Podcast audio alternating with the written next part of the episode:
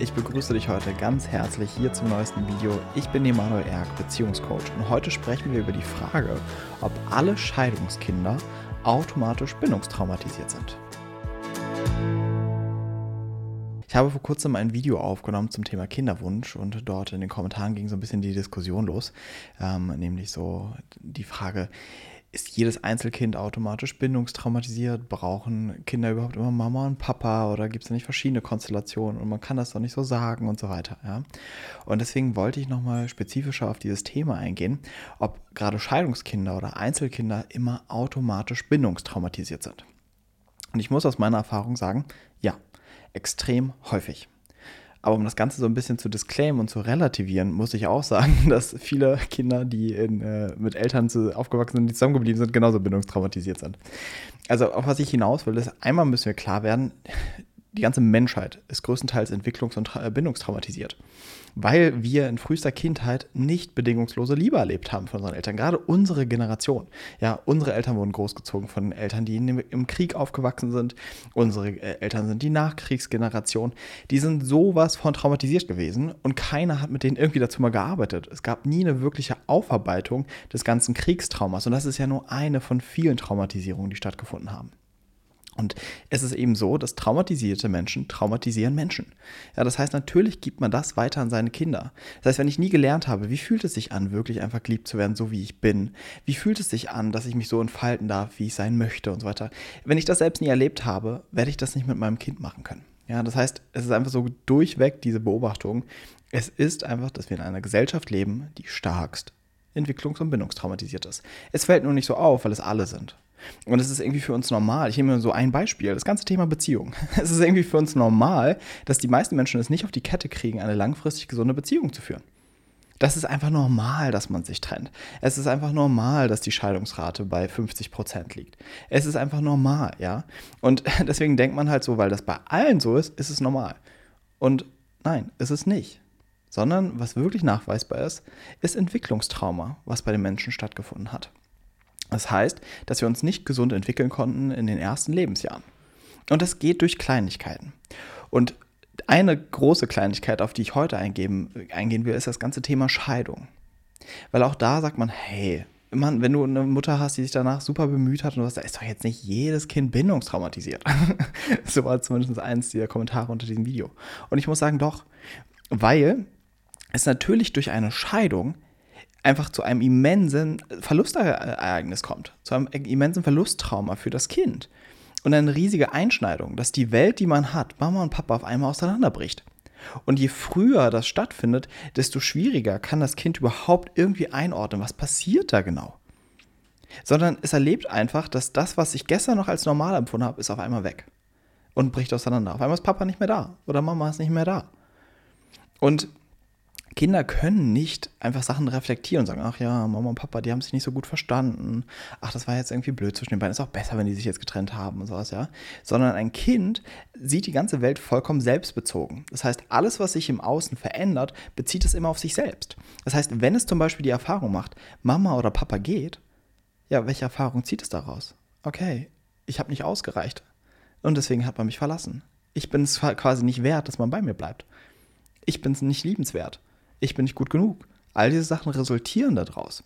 Und da muss man natürlich sagen, Eltern trennen sich nicht einfach so. Ja, es ist nicht so, dass man heute aufwacht und sagt, Schatz, du, äh, lass mal trennen.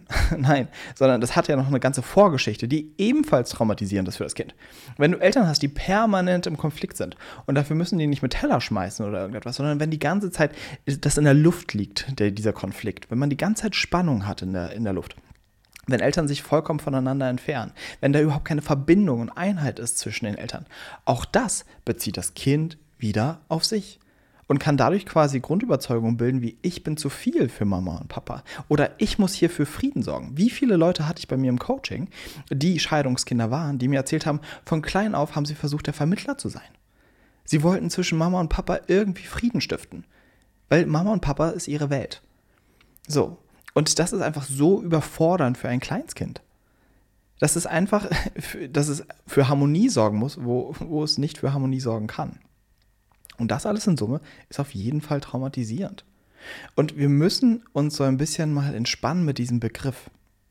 Weil ich habe immer das Gefühl, dass die Leute immer sagen, ich bin alles, aber auf jeden Fall nicht traumatisiert. Das ist nichts Schlimmes. Und da finde ich immer die schönste Definition, die von Peter Levin. Peter Levin sagt einfach, für uns ist das traumatisierend, was zu schnell, zu viel und zu überfordernd ist. Für was wir keine Bewältigungsstrategien haben. Und das wird für uns traumatisierend. Und es wäre auch alles nicht so ein Riesenthema, wenn wir danach begleitet werden würden, das aufzuarbeiten. Aber was passiert ist, wir leben in einer Welt, die vollkommen verdrängt, wie es ihr wirklich geht. Eine Gesellschaft, die vollkommen abgespalten ist von dem, wie sie sich wirklich fühlt. Ja? Und die natürlich dadurch niemals sich mal mit ihrem Trauma auseinandersetzt. Was sehr, sehr hilfreich wäre. Wie traumatisierend letztendlich eine Trennung für jemanden ist, kann man auch nicht pauschal sagen. Und deswegen, wie gesagt, finde ich diese Definition von Trauma von Peter Levin so, so passend, weil sie sehr subjektiv ist. Was für mich zu viel, zu schnell zu überfordern ist, muss es nicht für ein anderes Kind sein. Deswegen ist es auch so, dass wenn man Geschwister hat, die Geschwister unterschiedlich gut eine Trennung wegstecken der Eltern oder eine Scheidung. Das heißt, für manche ist es der komplette Zusammenbruch, für andere ist es wiederum leichter. Und da auch natürlich wieder abhängig vom Alter.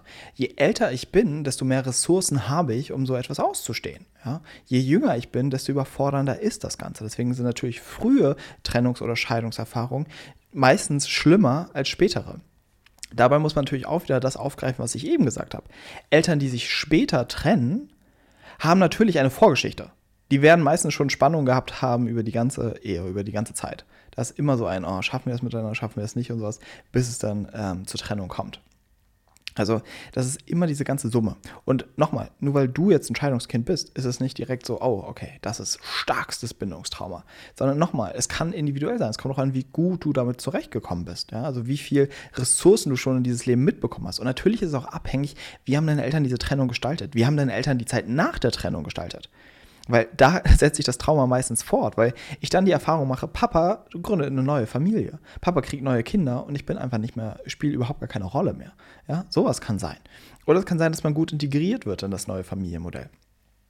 Wo ich einfach nur generell vorsichtig bin, ist, die, dass wir heutzutage so dieses ganze Patchwork und Patchwork-Familie ist so alles was ganz Tolles und das alles so idealisieren. Da wäre ich so vorsichtig ich würde das nicht so idealisieren, sondern es bringt krass viele Probleme mit. Also das wird jeder kennen, der irgendwie mal in einer Patchwork-Situation äh, sich befunden hat. Das ist nicht mal einfach so, oh, wir bringen alle zusammen und wir sind eine happy new family, sondern es bringt krass viele Probleme und Spannung. Und deswegen kann ich dir nur sagen, überleg dir, mit wem du Kinder in die Welt setzt. Man trägt eine riesen Verantwortung. Und auch wenn du vielleicht dieses Video schaust oder vielleicht, falls du irgendwann in deinem Leben an diesem Punkt sein solltest, selbst vor einer Scheidung zu stehen und Kinder hast dann bitte ich dich, dass du wirklich alles Mögliche erstmal in die Wege leitest, um zu schauen, kriegen wir diese Beziehung gerettet, weil du einfach sonst mit quasi mit, mit Anlauf deinem Kind ein Trauma zufügst. Dass du mit Anlauf einfach deinem Kind ein, ein, ein, die Beziehungsprobleme direkt schon vorweg schaffst. Und da, darüber muss man sich bewusst sein. Und das passt nicht so ein bisschen in aktuell unser unsere Gesellschaftsbild, in, in, alles ist okay und jede, jede Familienkonstellation hat irgendwie seinen Platz und überall können Kinder toll aufwachsen. Ja, versteh mich nicht falsch. Natürlich ist es so, dass es Kinder gibt, die sind Einzelkinder und die sind weniger traumatisiert als äh, Kinder, die von mir aus Mama und Papa hatten, ja.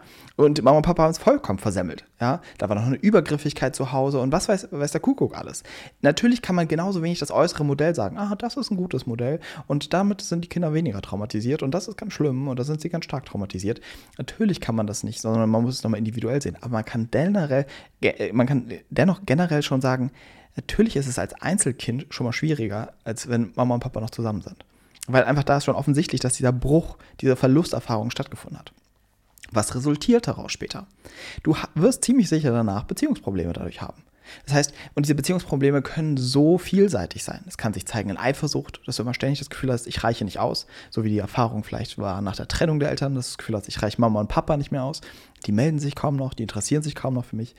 Es kann sein, dass du selber von Trennung zu Trennung rutscht. Es kann sein, dass du dich nie sicher in einer Bindung fühlst. Es kann sein, dass du vollkommen autonom wirst. Dass du sagst, ey, ich brauche niemanden. Weil schon als kleines Kind war niemand für dich da, weil deine Eltern mit ihren eigenen Streitigkeiten beschäftigt waren. Also werde ich auch als Erwachsener dieses Beziehungsmuster fahren. Das heißt, ich bin dann von mir aus auch Dauersingle und lasse mich auf niemanden ein. Ja? Um mich auch davor zu schützen, dass ich wieder so einen Schmerz oder so eine Erfahrung machen werde. Ja? Also, das ist immer das Problem bei Trauma. Es hört nicht in dieser einen Generation auf, sondern wir geben es dann weiter, wenn wir es nicht aufarbeiten. Und deswegen ist es auch so, dass wenn du selber eine Scheidung erlebt hast als Kind, ist du prädestiniert bist dazu, dass du das, das Gleiche mit deinen Kindern tun wirst wenn das nicht aufgearbeitet wird. Wir sind quasi miteinander verbunden. Und die Traumabiografie, die wir von klein auf erleben, werden wir weitergeben an unsere Kinder, auf welche Art und Weise auch immer, wenn wir sie nicht für uns aufarbeiten und lösen. Und dafür ist der erste Schritt hinzuschauen und zu sagen so, ja, okay, irgendwas lief da kacke. Und ja, irgendwas in meiner Beziehung läuft hier nicht. Und damit mal zu arbeiten, ja. Also ich, ich wünsche mir einfach, dass mal jeder Mensch in seinem Leben ein Beziehungscoaching macht. Dass jeder Mensch sich mal mit seinem Bindungstrauma auseinandersetzt. Weil nochmal, ich will nochmal das aufgreifen vom Anfang, dass wir in einer Welt leben, wo Beziehungen alle Kacke laufen. Das ist nicht selbstverständlich. Das ist nicht einfach die Norm und die Regel, mit der wir uns abfinden müssen, sondern wir Menschen sind fähig dazu, gesunde, sichere, liebevolle, erfüllte Beziehungen führen, zu führen, wenn in uns aufgeräumt ist. Wenn die Wunden und der Schmerz, der in uns ist, geheilt wird. Und wenn du dieses Video schaust, kannst du da mal ehrlich hinspüren ist da nicht etwas, was irgendwie mal gesehen werden will? Ist da nicht etwas, was geheilt werden will? Ist da nicht etwas, wo du hinschauen möchtest? Darum lade ich dich ein, dich auf diesen Weg zu machen. Den Weg, wo du wirklich hinschaust. Der Weg der Heilung. Zu sagen, hey, da ist mehr möglich. Und ich will nicht genau das Gleiche nochmal erleben. Ich will mich nicht in diesem, in, ich will nicht meine Wunde eines Tages weitergeben. So, ich wünsche mir eine glückliche und erfüllte Beziehung und ich weiß, dass das geht. Und wenn du auf diesem Weg Unterstützung willst, lade ich dich ganz, ganz herzlich ein, mit mir im Coaching zu arbeiten. Und ganz kurz, wie das Ganze abläuft. Du findest eine Seite, nämlich emanuelerg.com slash Analyse. Du hast ein kurzes Video, was du dir anschauen kannst. Dann trägst du dich ein, damit wir wissen, wie wir dich am besten erreichen. Du kriegst alle Infos zugesandt zum Coaching, weil das ist natürlich eine häufige Frage. Wie läuft so ein Coaching ab? Was passiert da?